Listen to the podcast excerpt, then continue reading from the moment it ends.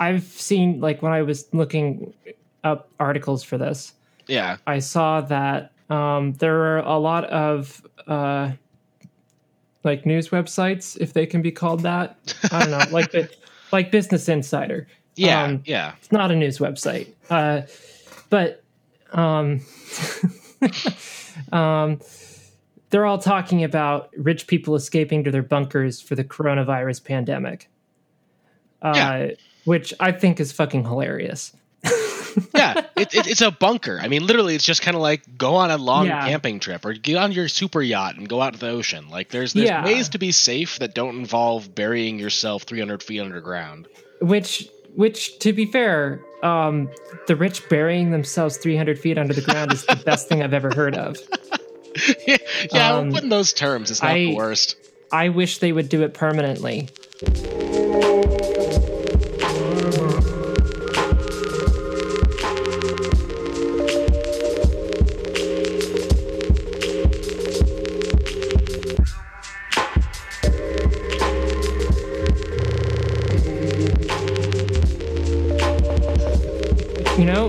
Early and often. Yeah, Early and yeah, often. just like That is how- voting. you know, that is the way rich people should bury themselves. Um, and you know, uh, if they would like some help, uh, I would help dig the hole. Hey, I mean, there's a lot of really companies like look that. like they're willing to help these folks do this. I mean, Oh, I mean, if we can make some money off of it, I mean that's the that's the idea, right? You know, you, you you're not just uh, selling rich people a method to bury themselves underground. You're selling them uh, uh, hope. Hmm. hope, ho- hope to bury themselves underground in, in hope of some sort mean, of uh, uh, better. I hope to bury them under the ground. I can sell them that. yeah, Okay. Um. So I don't know. What do we need to do to get into this business? I assume uh, be rich.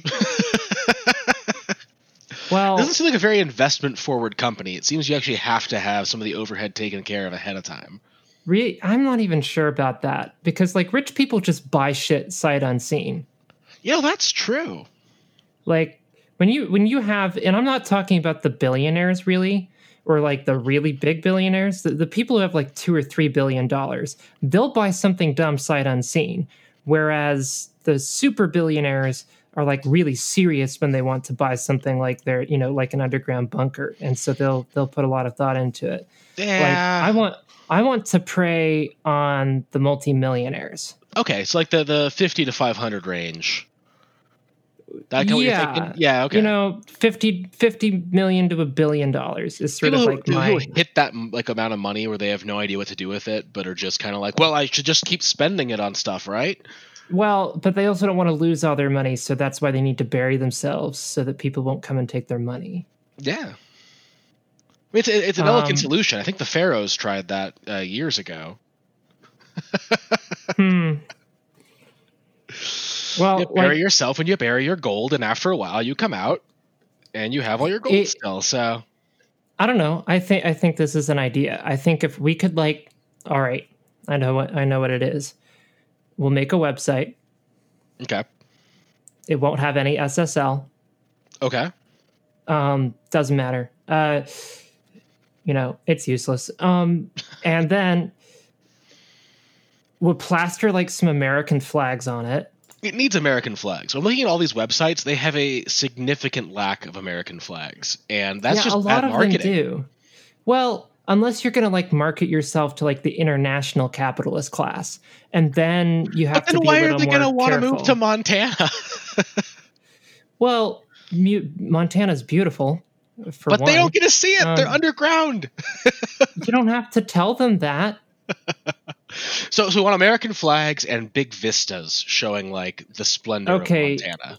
We're going to need like a subdomain for American buyers. That one will have American flags all over it. And then for the international capitalist class, uh, you know, non American buyers will do basically the same website, but we're going to like have one of those automatic videos with somebody speaking in a Dutch, like English, but with like a really soft, but here, you know, but Some noticeable Dutch discernible accents. Dutch Yeah, yeah, accent. Yeah, Um, and uh, you know, I'll just get like, you know, some cousin of mine who's like 10 to draw floor plans. Okay, yeah, that sounds good. I mean, hell, I, I love doing like D and D maps. I could also help making some floor plans. Oh yeah, Love and drawing like some underground secret stuff. doors. Yeah, and some pitfalls full of spikes and a couple of mimics. They're disguised as treasure chests. All right. Um, you know, I think it's unfortunate, um, but I think a few people might have beaten us to this. yeah. So, um, anyway, we should we should we should we should do an intro. Uh, I'm Trevor, I'm Sasha, and this is the long road. and today Um, we're uh, taking a break from some of the more uh, serious things we've talked about in recent episodes to talk about something more. Um, uh, I guess amusing to both of us, Yeah. which is uh, burying rich people underground for fun and profit. Uh, our profit, not theirs, and their fun, I assume. Um, Well, you know, the fun is what you make of it, really. Um, So we're talking about bunkers today, and uh,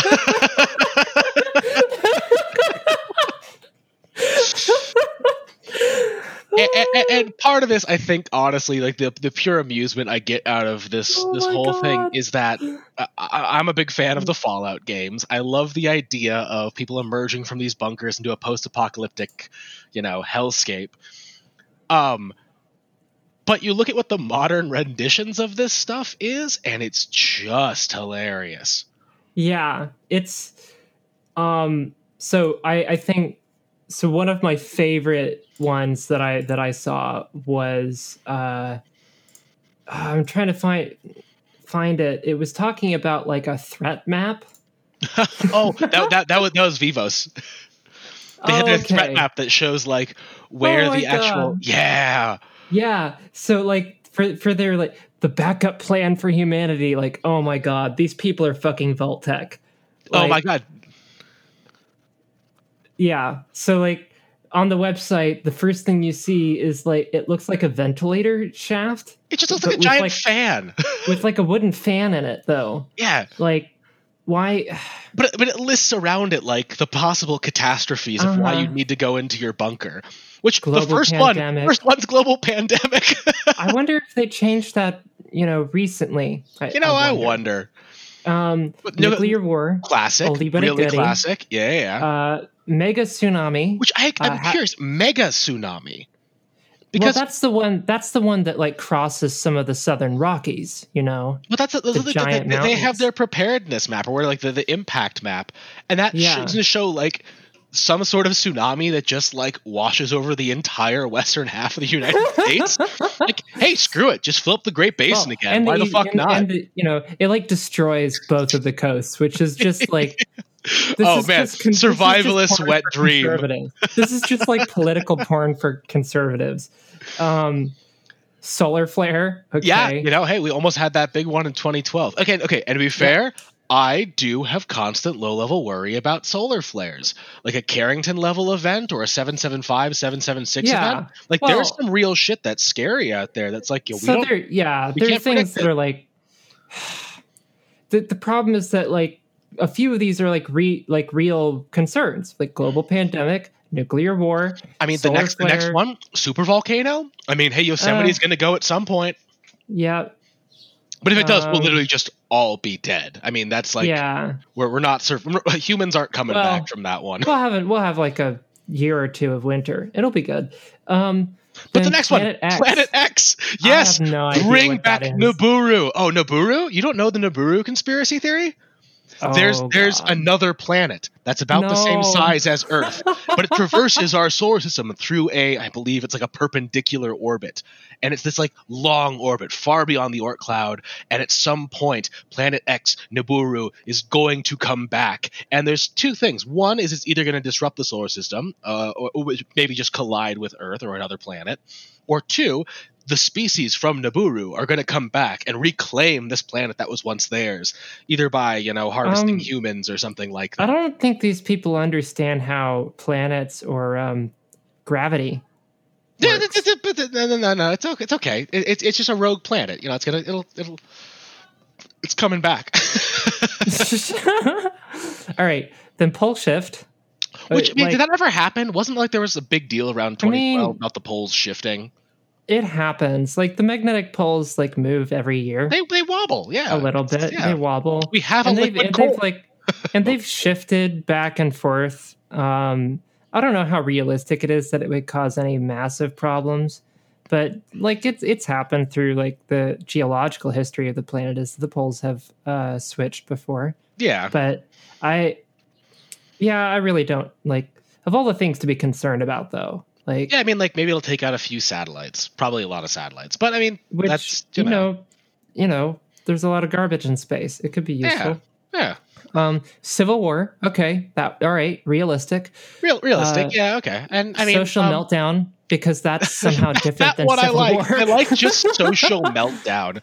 Dude, I'm like having a social meltdown right now. I need to go to my bunker. I think it's more just like this with like all the fucking like um whatever you want to call them the the the anti-mask protesters are just afraid of. They're afraid that like somehow there's going to just be social meltdown. They don't know what that means, but boy is it horrifying to them. Well, um, I'm I'm sure that it will be coupled with the killer asteroid that's coming. killer asteroid can't forget the killer Mhm. asteroid. yeah, or an EMP because I mean, that like That, that, like that- that- like uh, but they already have nuclear war I and know, like, like- solar flare. So what other EMP are we talking about? Like are we talking about just like. But you know what they don't have on here? They don't have gamma ray burst, and that's that's a sad one because gamma ray bursts are another one of those just random horrifying things that just, for some reason, some pulsars just send out blasts throughout space that will just kill everything in their path. Not going one headed to us. that though. Yeah, exactly.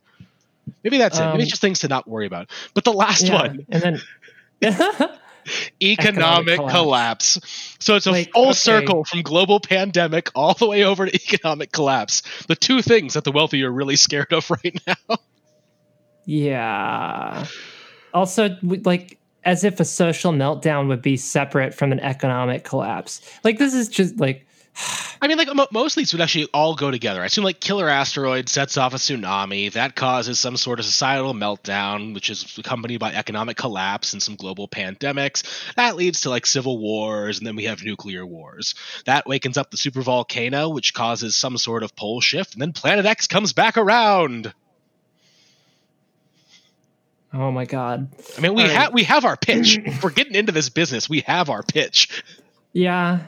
Yeah. We, I mean, we would have to like go and do a little more research on threats that face the planet. You know, we can't lie to them about what's a real threat, but we can definitely tell them things that, you know, might would help them if they feel threatened. Yeah. Oh yeah, yeah, yeah. but this place is great. I mean, it's like they're looking at repurposing like old like munitions uh, bunkers. Right. Which, like they're, Right. buried like Because- 15 because I- feet underground. Like they, they, because I want to live in a bunker that used to have fucking like who knows what's in there. Like Probably just, if like, you look at artillery so, shells like, and shit like that. yeah, well, it's not like that stuff. Like sounds to me like that's that's pretty dangerous chemical contamination. Like there there's a so the the big thing that they sell, uh, I think they uh, call it is it the X point. That's the one out. Okay, it's the one out in Nebraska. Yeah, Yeah, That's yeah, the yeah, one yeah. we're talking about.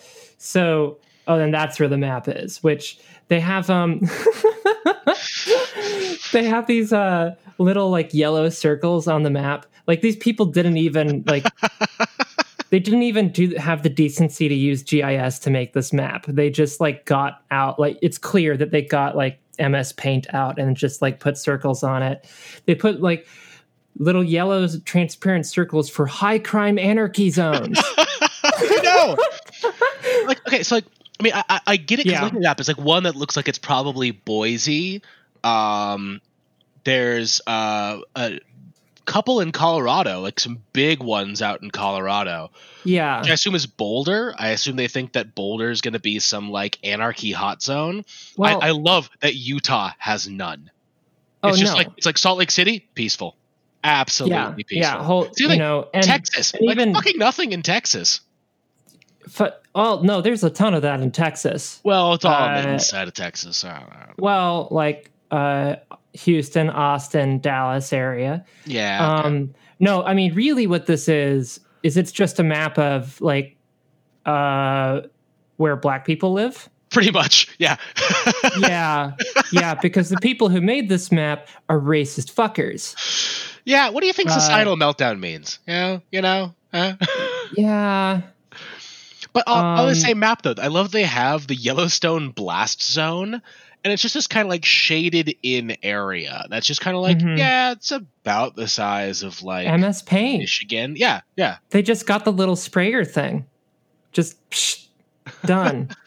but also, yeah, they have known nuclear targets, which I mean, how do I mean, they? What does known nuclear targets mean? So we do know basically what the Soviet Union and, and Russia today. Um, but do you believe that these people actually looked at that when they made their website? Oh, I know they didn't because uh, they have maybe 300 nuclear targets out there. um, when in fact there are more than 10,000 nuclear targets in the U.S. But they have like like a dot along what looks like Redding, and another one maybe for Ashland, Oregon. Like, are, they, are these high? No, that's not Ashland. Um, no, that one is around uh, Lake County, notable for being one of the least populous counties in all of Oregon. Oh, okay. Um, target right there. Um, and they managed to put a little red dot on Salem, but not on Eugene. Yes. Yeah. Um, which doesn't make like any sense because Eugene is a secondary nuclear target uh, for Russia. They they have like three randomly clustered around what looks like the Reno Tahoe area. Um, right. Which, I mean, they're ignoring well, the fact that the entire middle of Nevada is mostly military bases. Um, yeah. Yeah. I love that just massive cluster on the up, north of um, Colorado. Like, what is that? that? That's that's like um, nuclear silos, probably. I mean, when you when you're looking at those things out in like Montana, North Dakota, South yeah. Dakota, I mean, I, like, I, that's where all the fucking nuclear silos are. But that like area in northern Colorado, that's like, isn't that still the mountains? Isn't that still in the Rockies? I don't know. Mm, no, it, it's not. Okay, so maybe they're just plain it's land. Not. No. All right. Um. Yeah, another yeah, massive it's, it's cluster of them, like map. in the middle of Indiana more nukes, I guess. I guess I guess Indiana's got a lot of nukes. It's I guess there's like Fort Knox in there. but what, what what are we getting nuked by James Bond villains now? Like I will irradiate the world's gold supply. I mean that'd be all right. Um no, yeah, it's just it's fucking ridiculous. Uh, and then they and then like so, like nuclear sites like all along the border of West Virginia, but yeah. not the interior. Like, yeah, yeah, yeah. They really want to nuke the hell out of those Appalachians. People. Yeah, yeah. Like also like they're uh, they looks like they're gonna like nuke the hell out of uh, New Orleans as well. There's just like a, a yeah. row of nukes along the yeah. side of New Orleans. Yeah, I mean, I I think strategically that does make sense because of the uh, the refineries. Um, oh, Gulf refineries. Okay, that would kind of make sense. Yeah. But again, yeah. I'm loving this like predicted submersion zone. Like just it just doesn't say what from, just predicted submersion um, zone. And so yeah, I mean, it kind of makes sense because you look at like around the Gulf, and it's like, yeah, that seems like you know water going in what maybe like a hundred miles inland uh, Mississippi swelling yeah. up. And then you look at the West Coast, and it's like, yeah, we're gonna have water all the way across through Colorado. Yeah, just yeah. everything's like, underwater. Nevada and Utah are just covered in Utah, and like. when does, uh, when there was a sea there, there wasn't that much water there. yeah, and and like it go and and the water like covers the Sierra Nevadas and covers the southern Cascades, but not the northern Cascades somehow. No, yeah, those are taller. oh my god. Just Also, I like that there is submersion zone around the Great Lakes which oh, seems oh, yeah, to suggest no, that the just the water totally water covered. It seems like water everywhere is just rising up. Like it's it's not like there's some like asteroid impact that causes a massive tsunami. It's just like yeah, water is going to just go up everywhere, including Great Lakes. Yeah, like water. But we've yeah. angered Poseidon. This is if you want a bunker because you've pissed off a Greek god. This is what you need to uh, focus on. Okay, so you know what? That's our selling point. have you pissed off Greek gods in your life? If you've pissed Do off, you want Greek to gods- escape the wrath of Poseidon? hey, you know that's actually a good selling point because you know we said earlier that maybe they'd try and escape onto like yachts on the sea. If you've pissed off Poseidon, you're not going to go on a yacht. You want a bunker on land, preferably underground. Although Poseidon is also the god of earthquakes. So we have some real concerns there about burying stuff I- underground. We I've to take that this it's into actually account. safer underground. During an earthquake, Yeah. I'm I'm happy having that as being part of our selling point.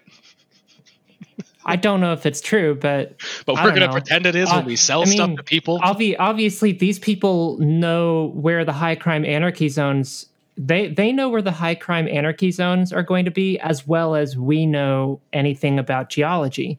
So I think that's fair. That's true. Yeah, I think we would be on an equal footing. Okay. You know, I'm curious. Um, I, I just I feel like their Yellowstone is in the wrong spot, so I just have to pull it up. Uh it's in about the right spot. no, it is. Yeah. Um Damn it! I was gonna make they fun. of that. definitely have some other stuff like i don't know it's just weird they they have like a high crime anarchy zone in minneapolis st paul but not duluth Well, Duluth is gonna be pretty peaceful. I mean, it's gonna have a lot of passive aggression, but um, it, it- it it's like a uh, you know, you don't have Midwest nice.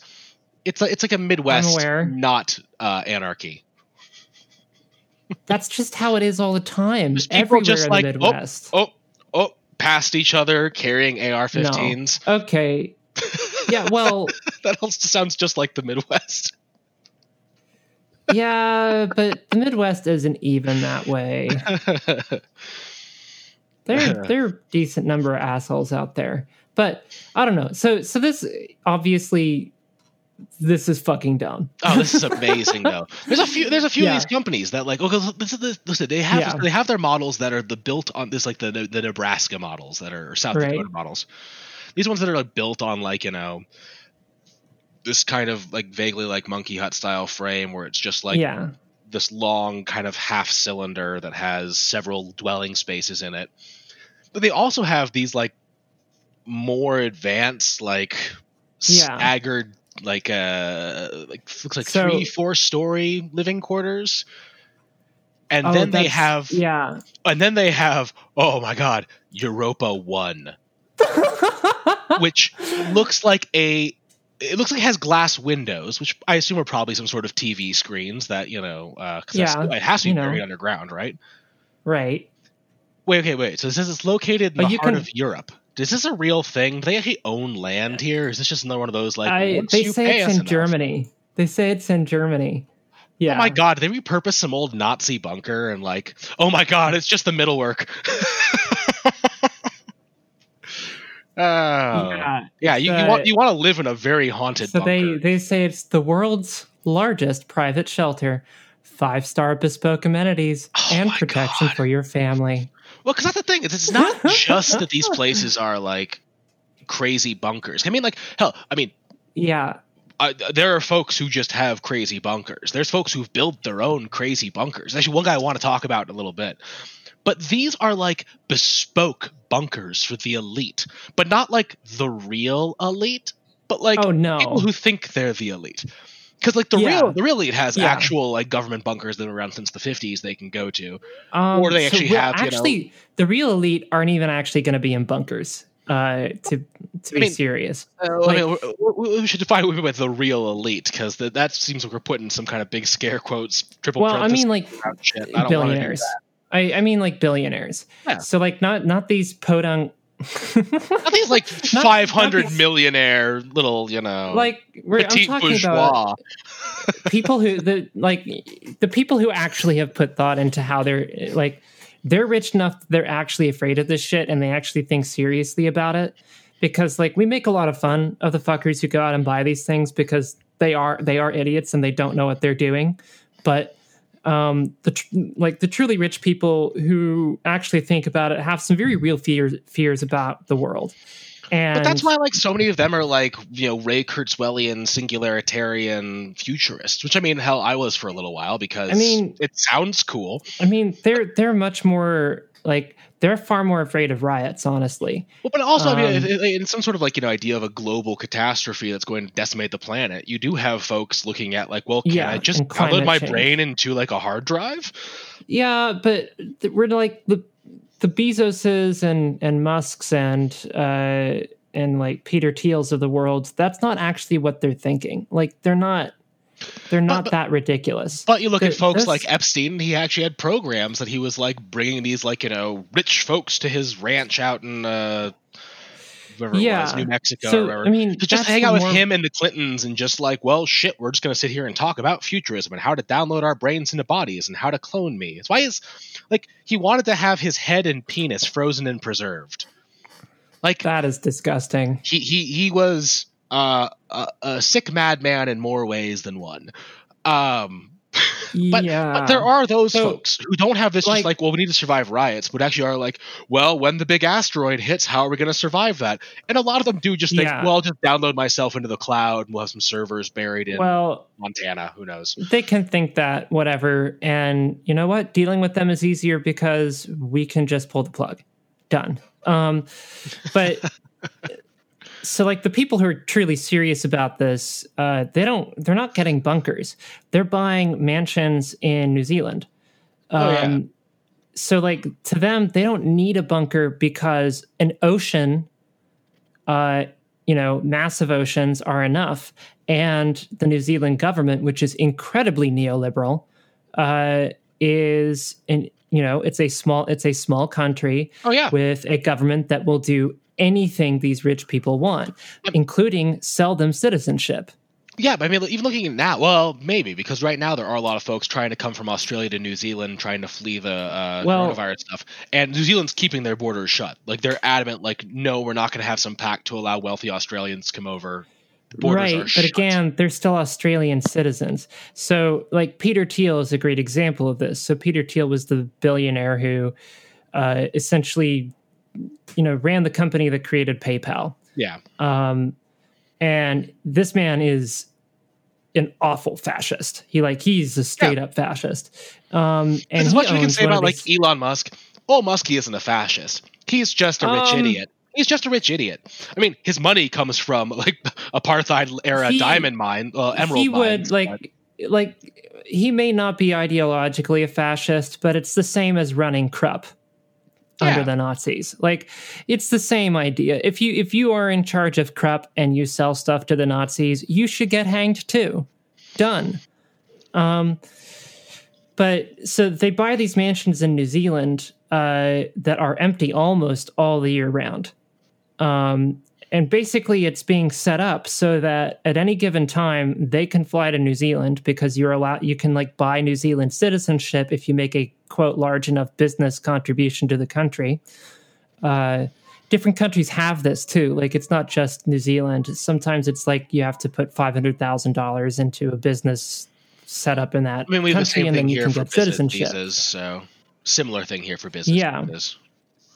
So you can buy citizenship that way. Um, and so many rich people have bought New Zealand citizenship, including Peter Thiel. Um, so they're not going to get turned away at the border because they're New Zealand citizens. So uh, those mansions, though, are all basically they're set up in one town, basically. Um, I'm trying to find the. Uh, Hmm. Um, so it's on the South Island, which is also uh, less populated than the North Island. Um, let's see.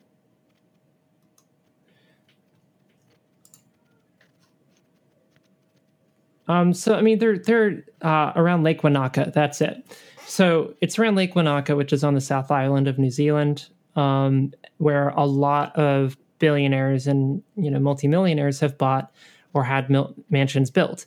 Um, Right. And so the reporting on this, uh, so yeah, um, and it's it's very like if you look at where it is in New Zealand, it's in sort of the southern part of South Island um, and more on the western side, which is one of the most repo- remote parts of a country that is one of the most remote countries on the planet.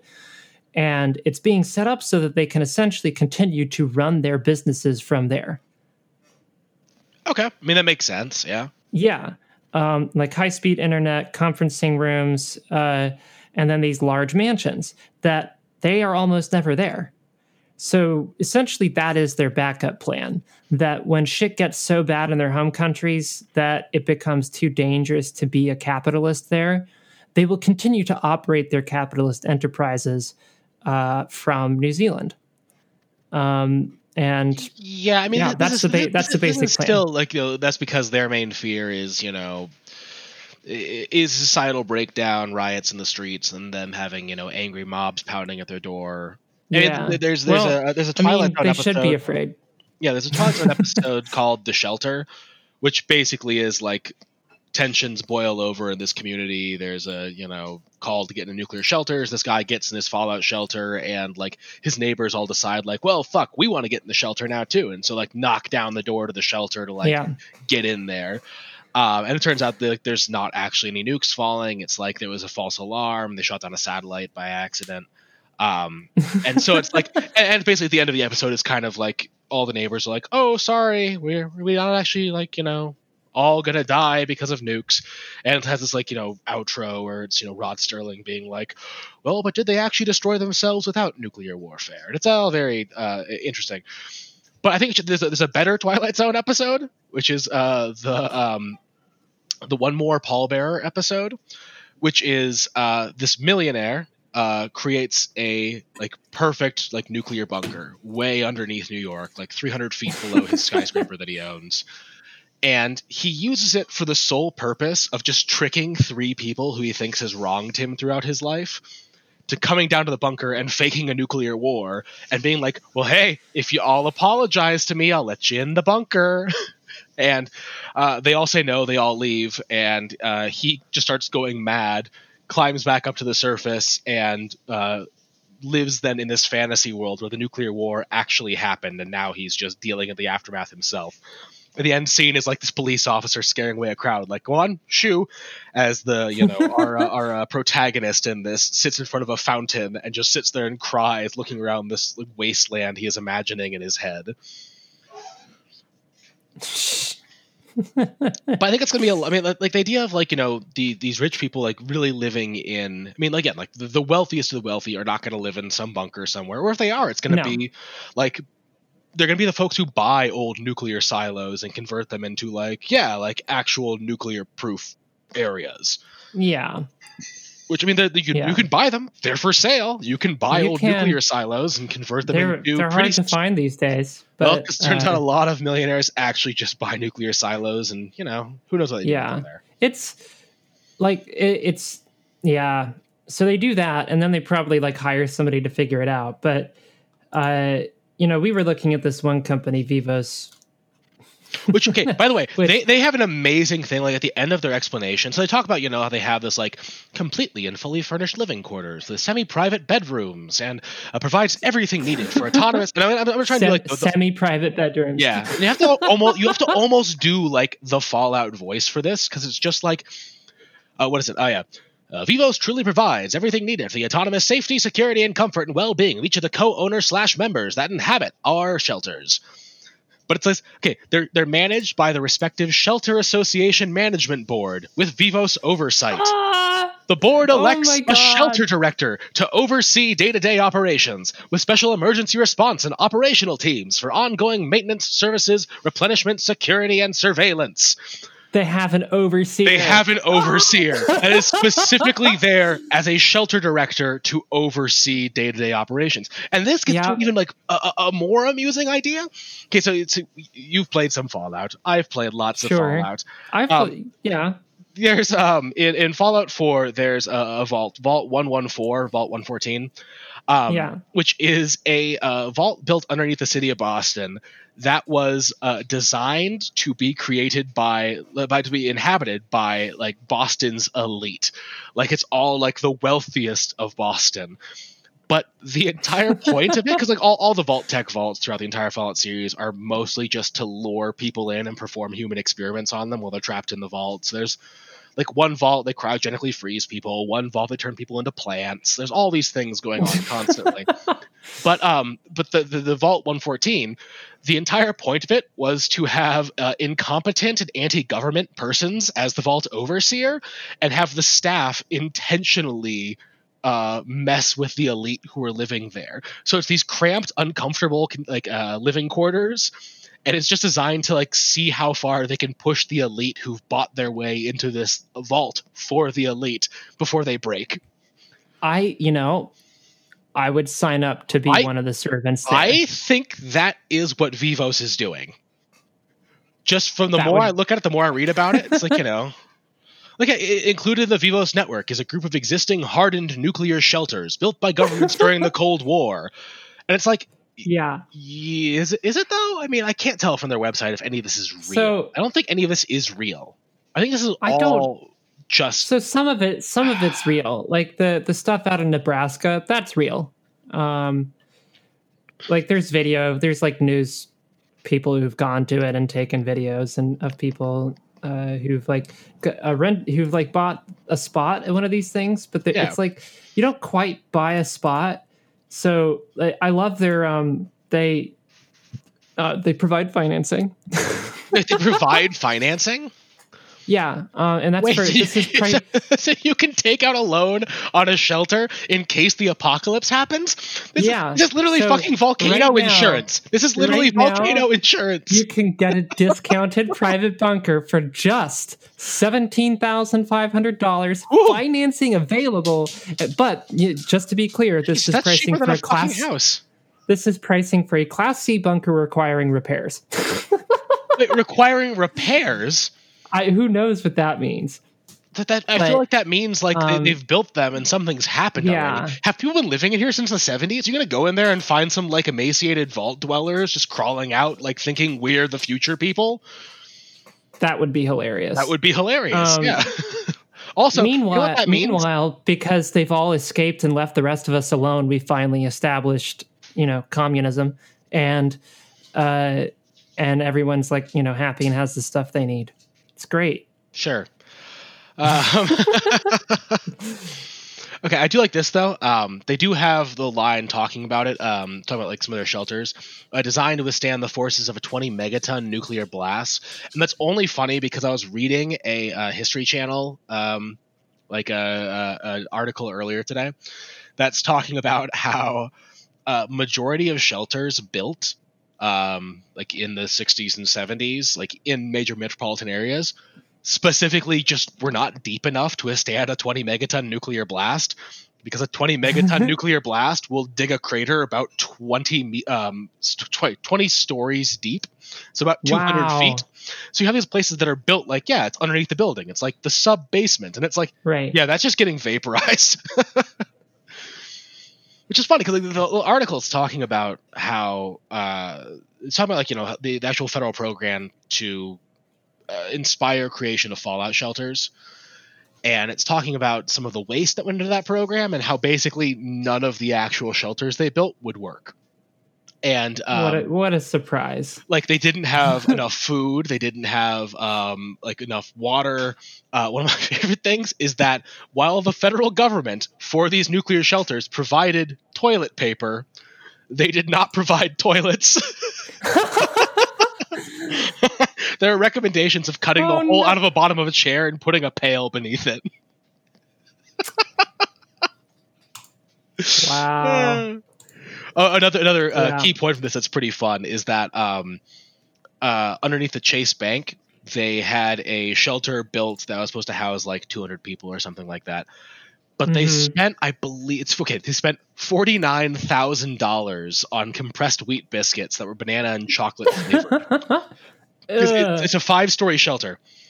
Um, but most so, so it says um, but after like all this was kind of scrapped because they realized that people weren't going to live in these shelters, they just sold all these wheat biscuits they made to some farmers who fed them to pigs. yeah it's uh it's kind of interesting like and all yeah i mean it's just this is such a money grab they're just a bunch of grifters but oh, want to Um, know another fun tip from that uh that article? Um, uh, a government booklet. Uh, so that actually came with the description of how to make your own toilet. Uh, it had a medical kit that came with that as well that had phenobarbital in it. just, hey, you're freaking out? Your underground bunker that smells like poop because we haven't built any actual plumbing attached to it? It's okay. Here's some barbitol. Ugh. Uh, Yep. So another another thing I thought was funny. So there's um, so there's this other bunker company called the uh, Rising S Company, uh, and it their logo is like this S with like three crosses on top of it. oh boy, that seems ominous. yeah, and their their their tagline is, "We don't sell fear, we sell preparedness." oh man and and one of the hilarious things is that there's another company called the atlas survival shelters and those are the ones who've probably got the most like uh, news on Yeah. them and if you can uh, you can check out their floor plans and one of the part what part of the platinum series bunkers provided ba- by atlas survival shelters is i don't know if it's called the california or whether it's just in california No, It's it- it- it's the size of it. It's like a Um, California king. You know, it's, oh. it's bigger than normal. Yeah, so I'm not sure what a New Jersey is then or a Nebraska. Just small and Um, miserable for New Jersey. know, Nebraska's or- pretty wide open, but I don't. I don't Uh, know. Or Ontario. I, I assume these are locations Yeah. where they actually are, like you know. Who knows? But you don't actually see anything. You just get this like really shitty uh, floor plan. And the funny thing about this is that that floor plan is nearly identical.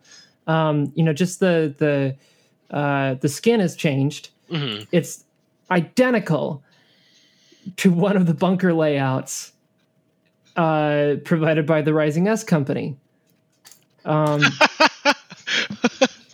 uh, which that one's cheaper. You can get you can get the uh, the bomb shelter complex, the presidential, uh, and then they put the price between you know, before the rest of the name of it, four million two hundred thousand dollars.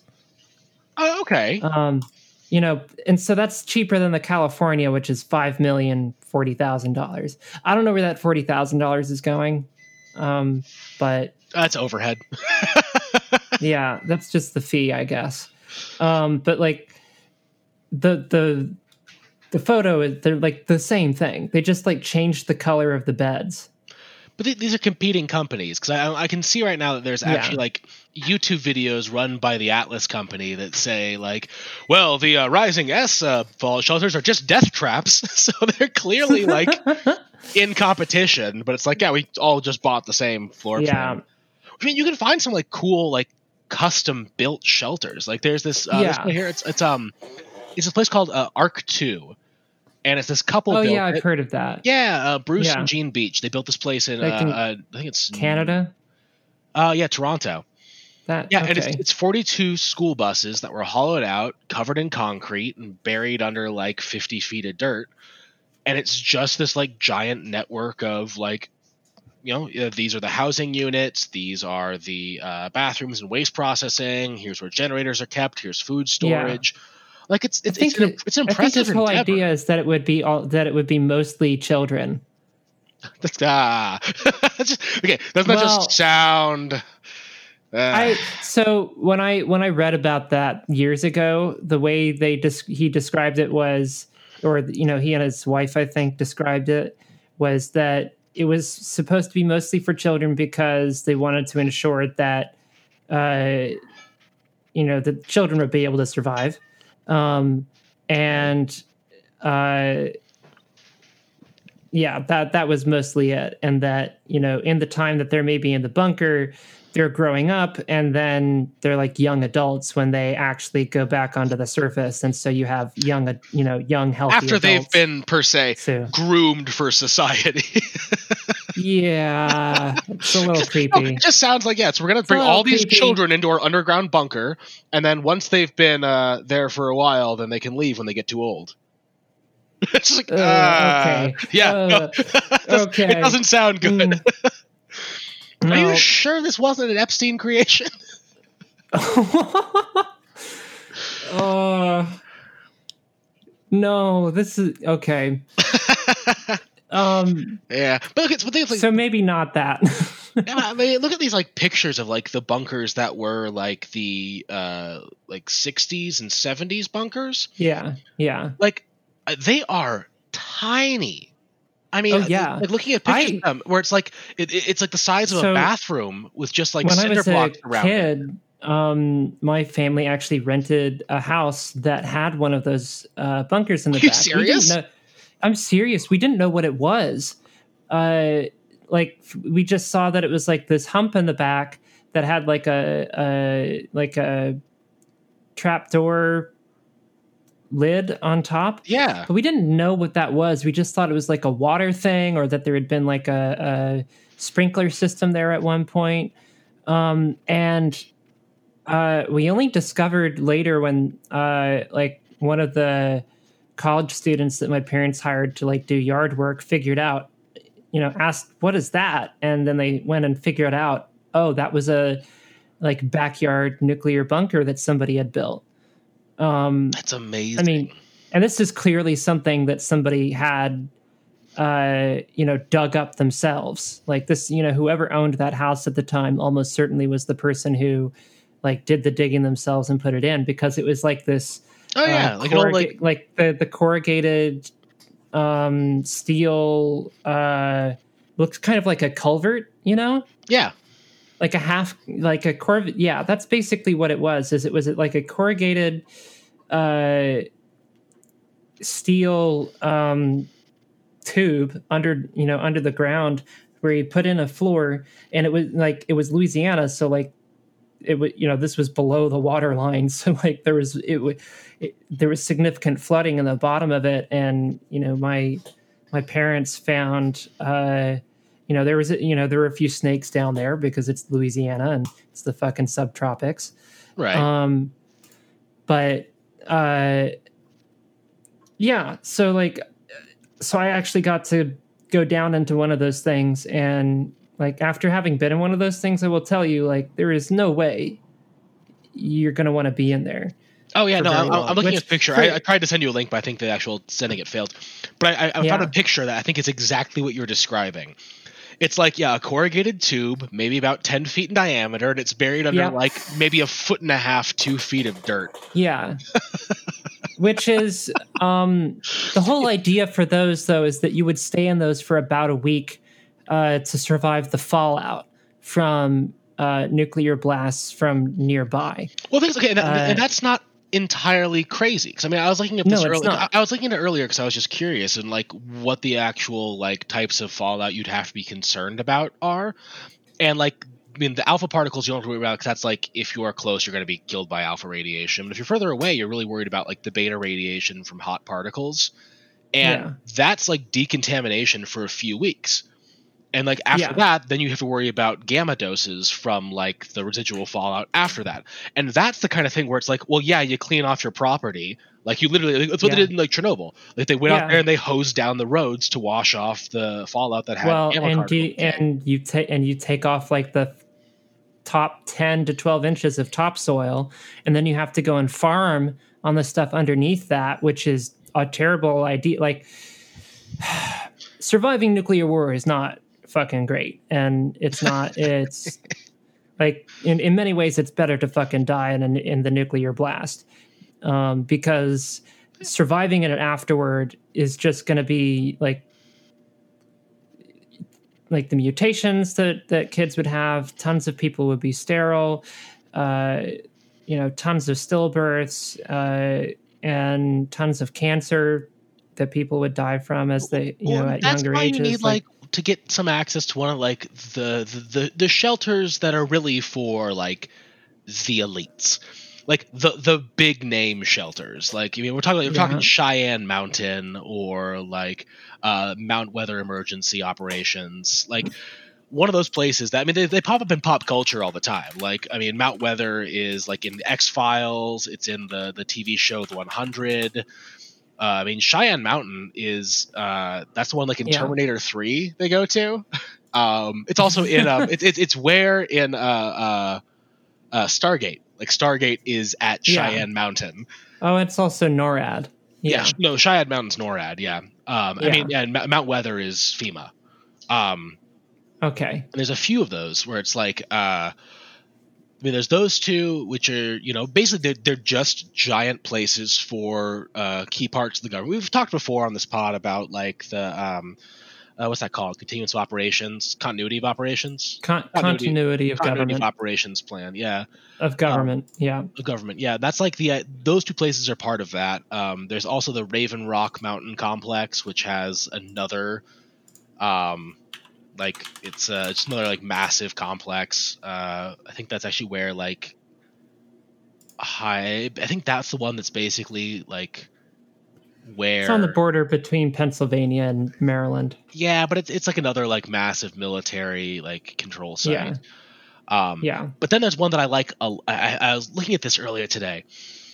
Have you ever heard of the Greenbrier? No.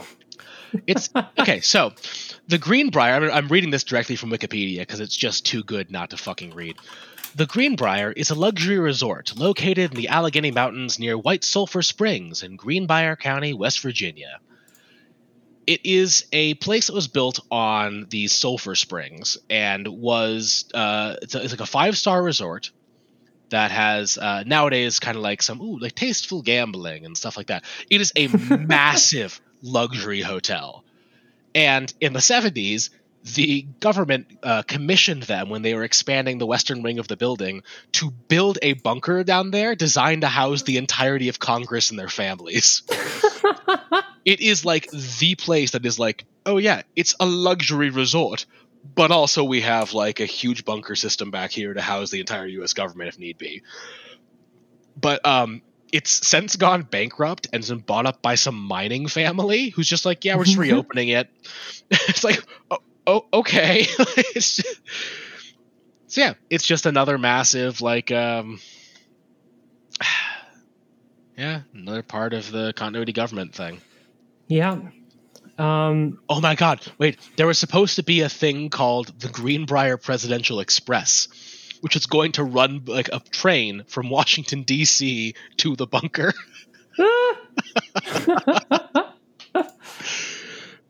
uh, And things like there there are like still I mean like um there are places still around the world that actually there is like you know this this same sort of like the 50s or 60s like well you have to have our own private shelters uh, I, I think the um, i'm gonna butcher the, the name of it but it's the uh the Merhav Dirati.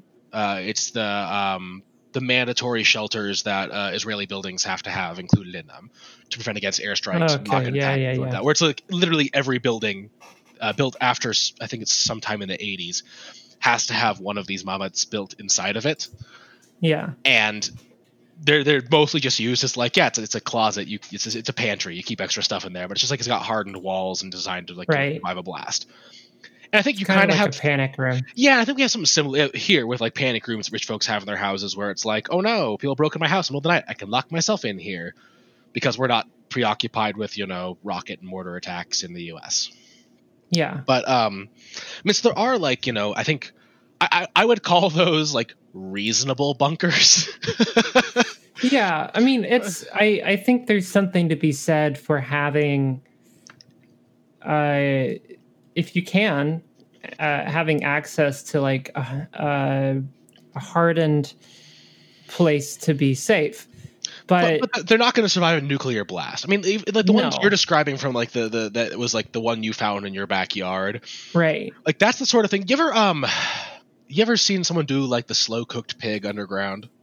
Yeah. They yeah. put a lot of hot coals in there, and the dirt gets hot, and the rocks Right. get hot, and you put the pig in there, and it cooks underground. That's basically what those shelters would turn into in the event of a nuclear war. well, so again, like it depends on what you're trying to plan for. So those shelters would actually probably work to have you, help you survive fallout, right? yeah, So um, you won't survive a nuclear bla- blast, but if you're far enough away, and you don't actually have to be that far away.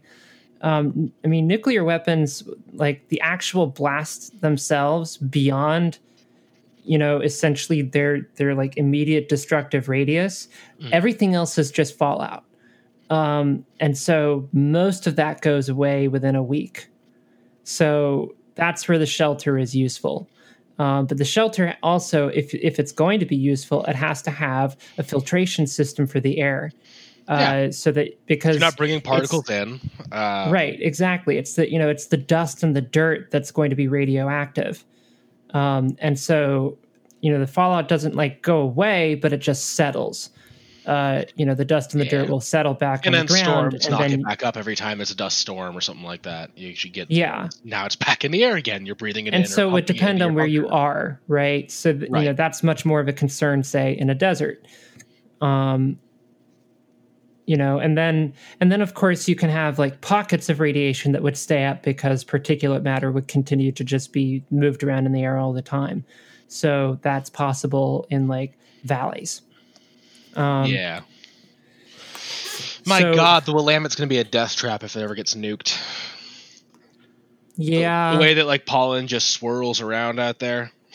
Yeah That's that's the thing. Actually, that's a good way to think about it. If you're in somewhere that pollen or smog gets caught frequently, that's probably a death trap once the fallout sets in. Yeah, pretty much. But I don't know, thinking about all this stuff, it, it's like it's really easy to make fun of. Um yes, yes, it is. it's so easy. It's so fun. it's hilarious. But like uh and it's also I think it's hilarious because like you people like worry so much and you don't know what you're doing. Uh you really like it doesn't take that much to create one of these underground bunkers. Honestly. just start just digging. to- Get a shovel. Start digging in your house. I mean, I wouldn't dig it in your house, but you can dig it. You can dig it up your backyard, and you can put like one of those uh, ocean-going freight crates. Yeah, Yeah, got one of Well, those. that's what uh, Far Cry Five. They, like every like property you go to has like you know it's a shipping crate buried in the backyard. Yeah, it's got like a shipping stack of food and it. water, and it's Yeah. like yeah, it's it's a fallout I mean, protection. so yeah, area. it's it's not something that's gonna like get help you survive a nuclear blast, um, but uh, you know, if it, you know, it has two major benefits: is that it helps you withstand the fallout for the first amount of time, but for other things, though, it's just nice because it's hard to see Yeah. right? You know there there's definitely i think that the that in the case of like a, a big disaster if you're afraid of other people um then like secrecy is far more important than anything else.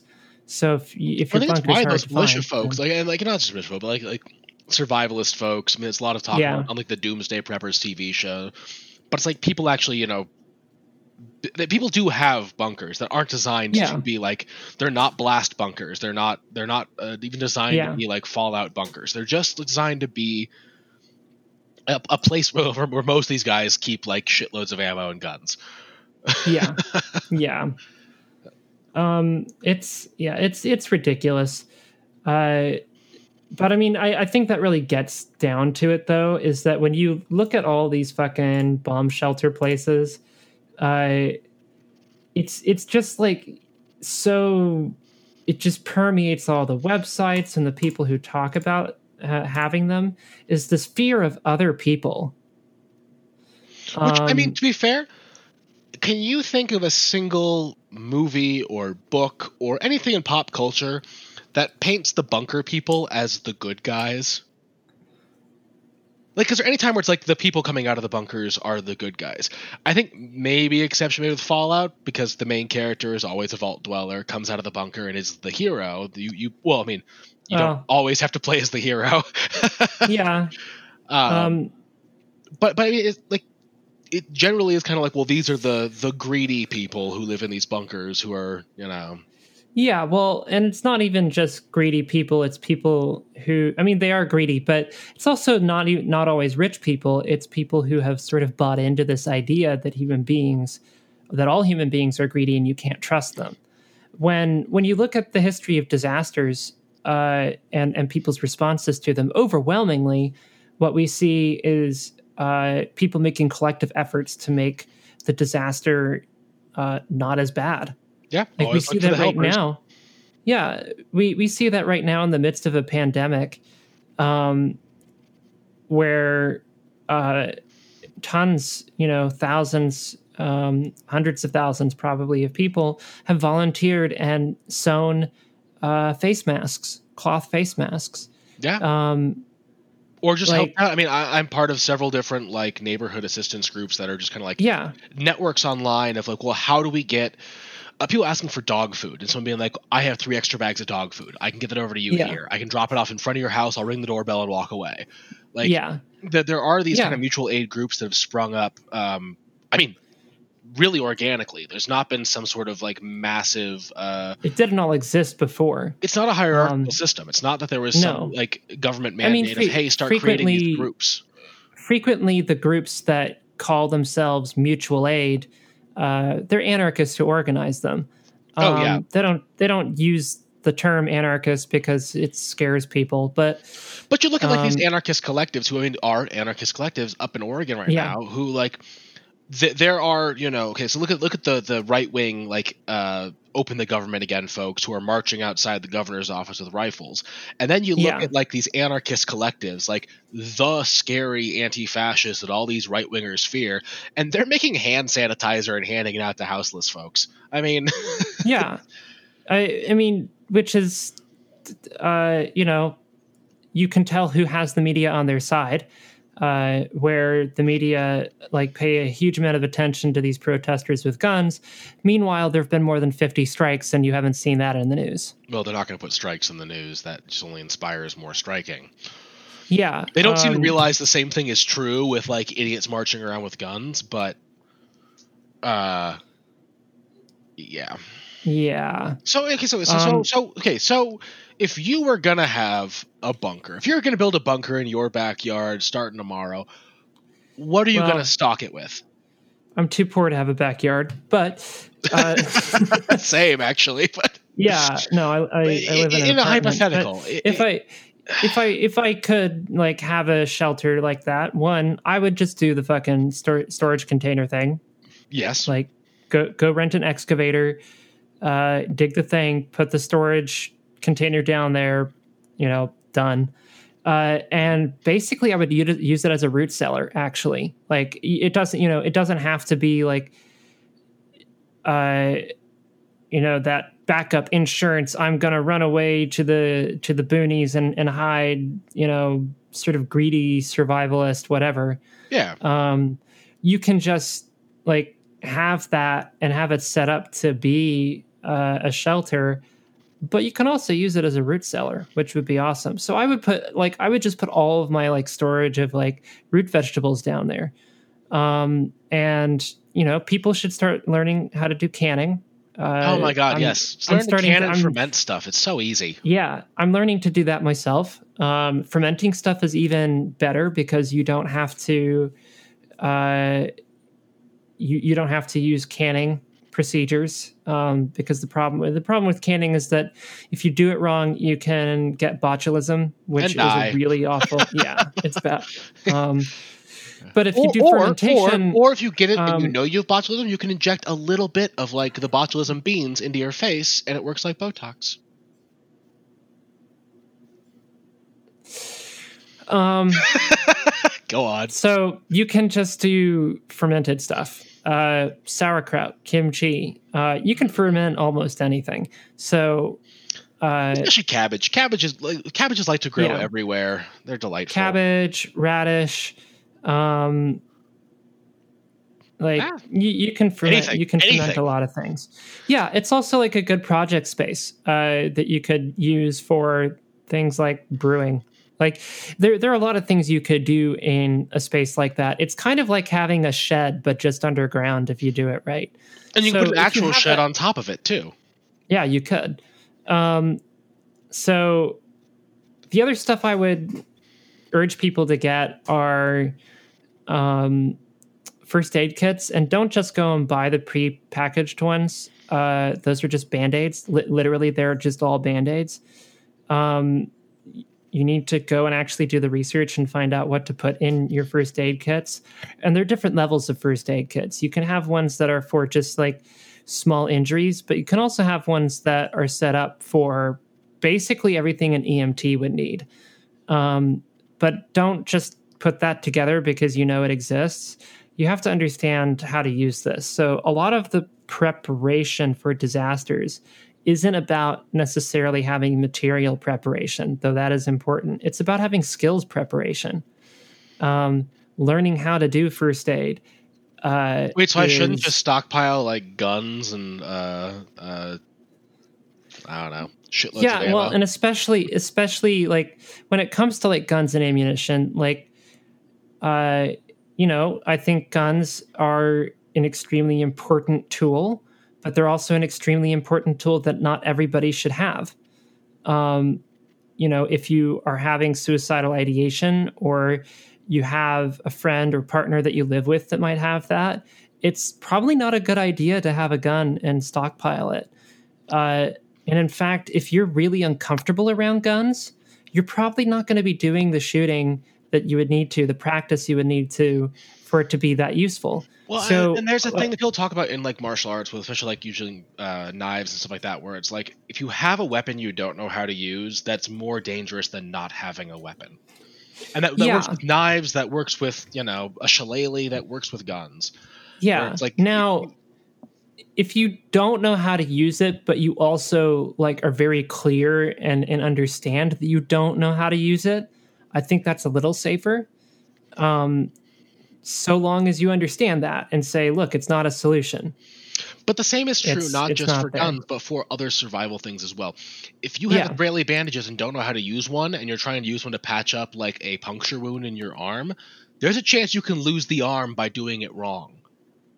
Yeah. Like, there are ways you can actually injure yourself for that. I mean, and having it having medical supplies, even if you don't know how to Yeah. use them, is better than not having medical Yeah. supplies. you know or or uh you know having a tourniquet and using it when you shouldn't Oh yeah, and just Um, actually choking off all the blood to yourself.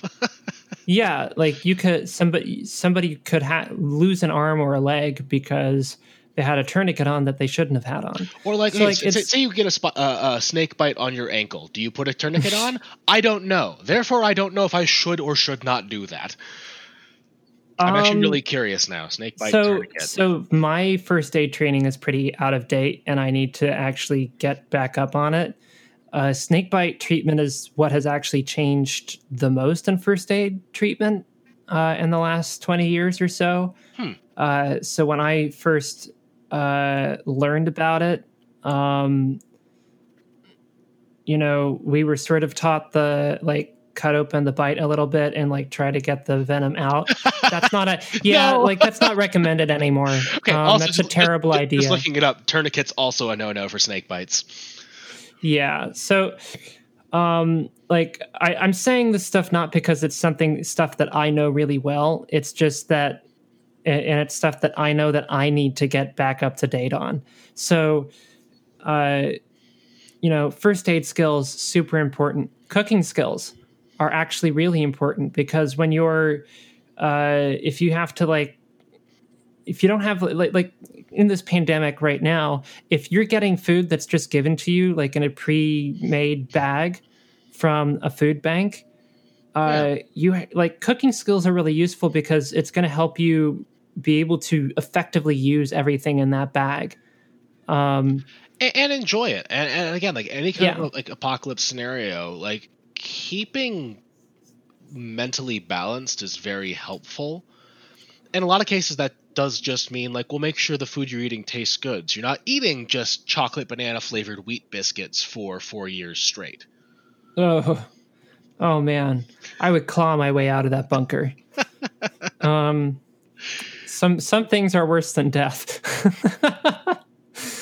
um, so uh, other important skills uh, I mean, would be things like uh, learning how to use certain tools, uh, car repair. learn how to repair um, whatever vehicle you have. Yeah, that, I think that's, that's very important. I'd say welding is a useful skill. Learn how to just do simple patch welds, if nothing else. Um, Yeah, I need to learn how to do that. basic to learn how carpentry. Learn how to use power tools. Learn how to use a plane. Learn how to use a hammer properly. Yeah, and and needle and thread. Oh my Um, god, yes, so- sewing. Sewing is so Yeah. important. um, because like if you don't have that many clothes uh, and shit gets ripped, what are you gonna do? Walk around in scraps? Um, and so you know another thing and and the whole reason we envision this as a skills idea of preparing is that yes you have maybe two months of rice and beans in your house but the skills are what make you useful when you're working with other people to survive when say the government isn't there to help. Um, which is like we're living in that right now where the government obviously is not here to help. It's not doing what it needs to to support people.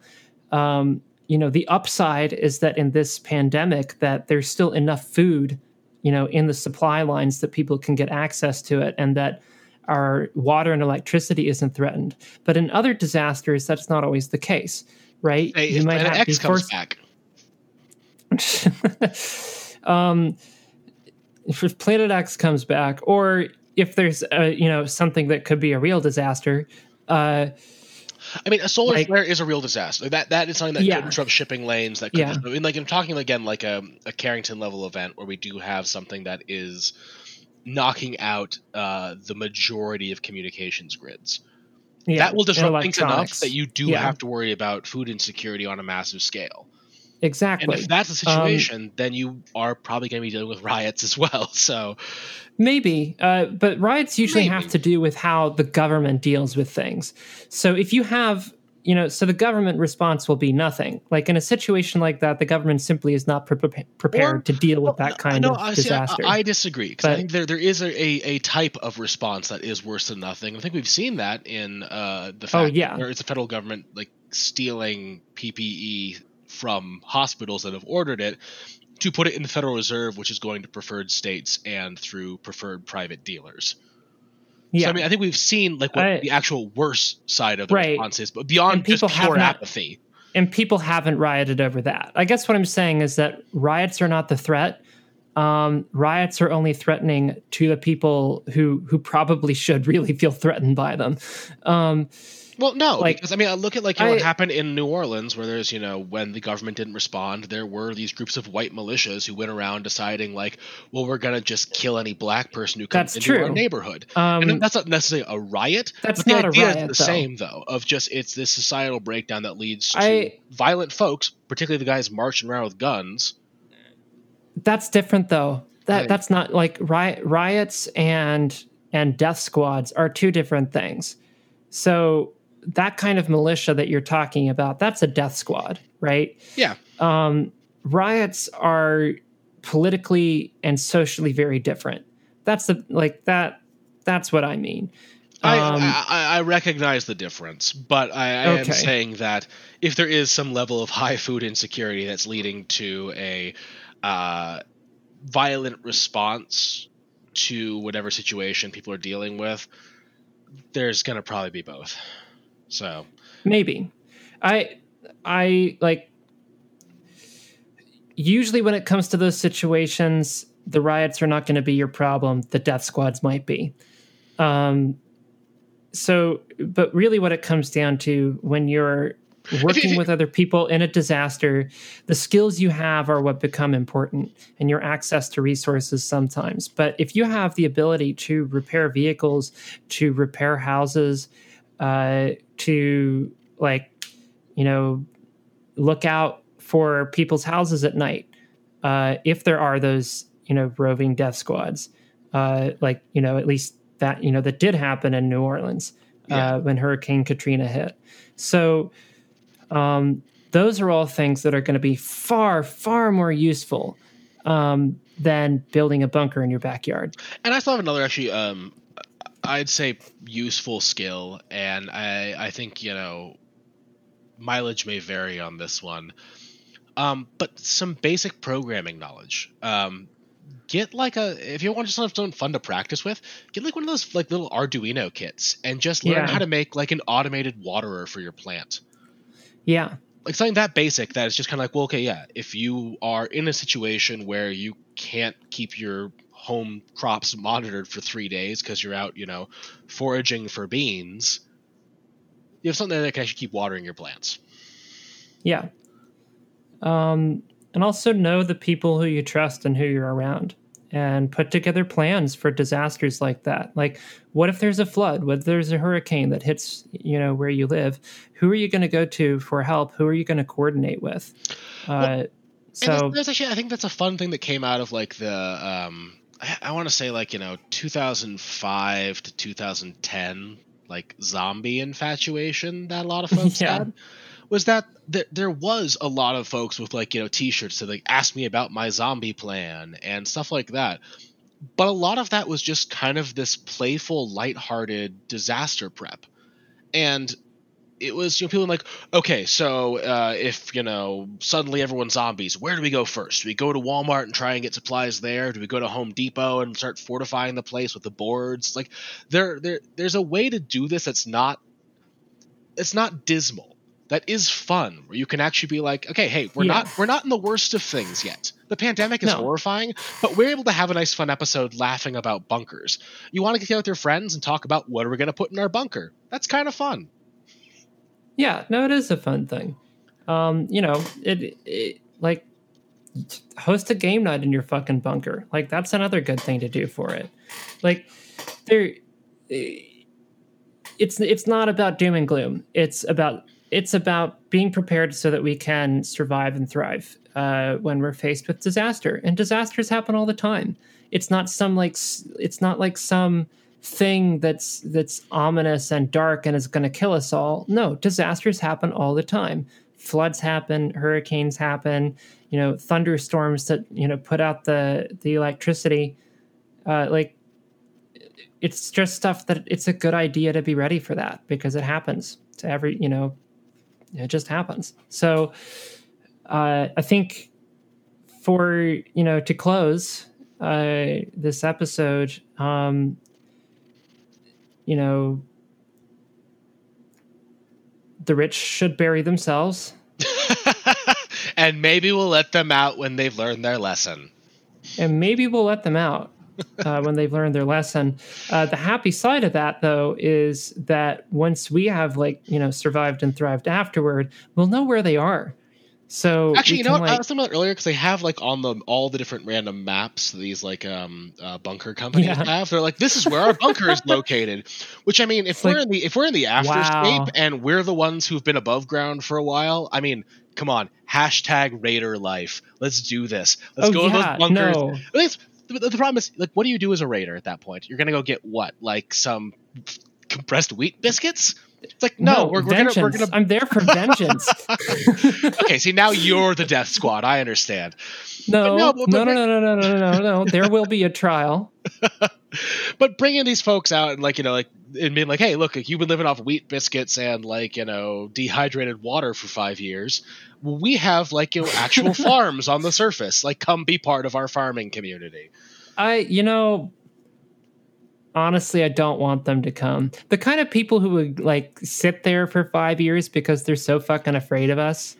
Like, no, you go, go, like, go wither away in your fucking bunker. Like, you did enough damage to this fucking planet when you were on the surface. Leave the rest of us alone while we have to live in the ashes. So, yeah,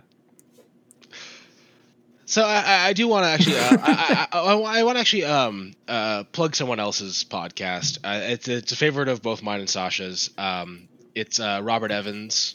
Um, it can happen here, or it could happen here. Um, Yeah. If you want a not fun take on what a uh, civil war could look like and how surviving through that would feel, it's a short podcast. I think it's like what ten episodes, something like that if Um, that, if yeah, that it's very in depth uh yeah. one of and my he's done it based on his experience in Syria as a reporter. yeah it, it, it's great but if you have uh, anxiety issues or you're worried about the future or worried about what apocalypses with roving death squads might look like don't worry about it because um, that will make any sort of anxiety significantly worse Yeah. But that being Um, said, if you want more fun, lighthearted takes on what the apocalypse and roving death squads might look like, well, I'd say tune in next week. and get started on that bunker. Seriously, build a bunker. Hashtag Raider life. Ah, All right. Well, we're gonna take this Raider life on the long road. Which, God, we don't know where we're going, and it might be deep no, underground. we don't. but- But we will raid the fuck out of things together. Cheers. All right, here's to next week.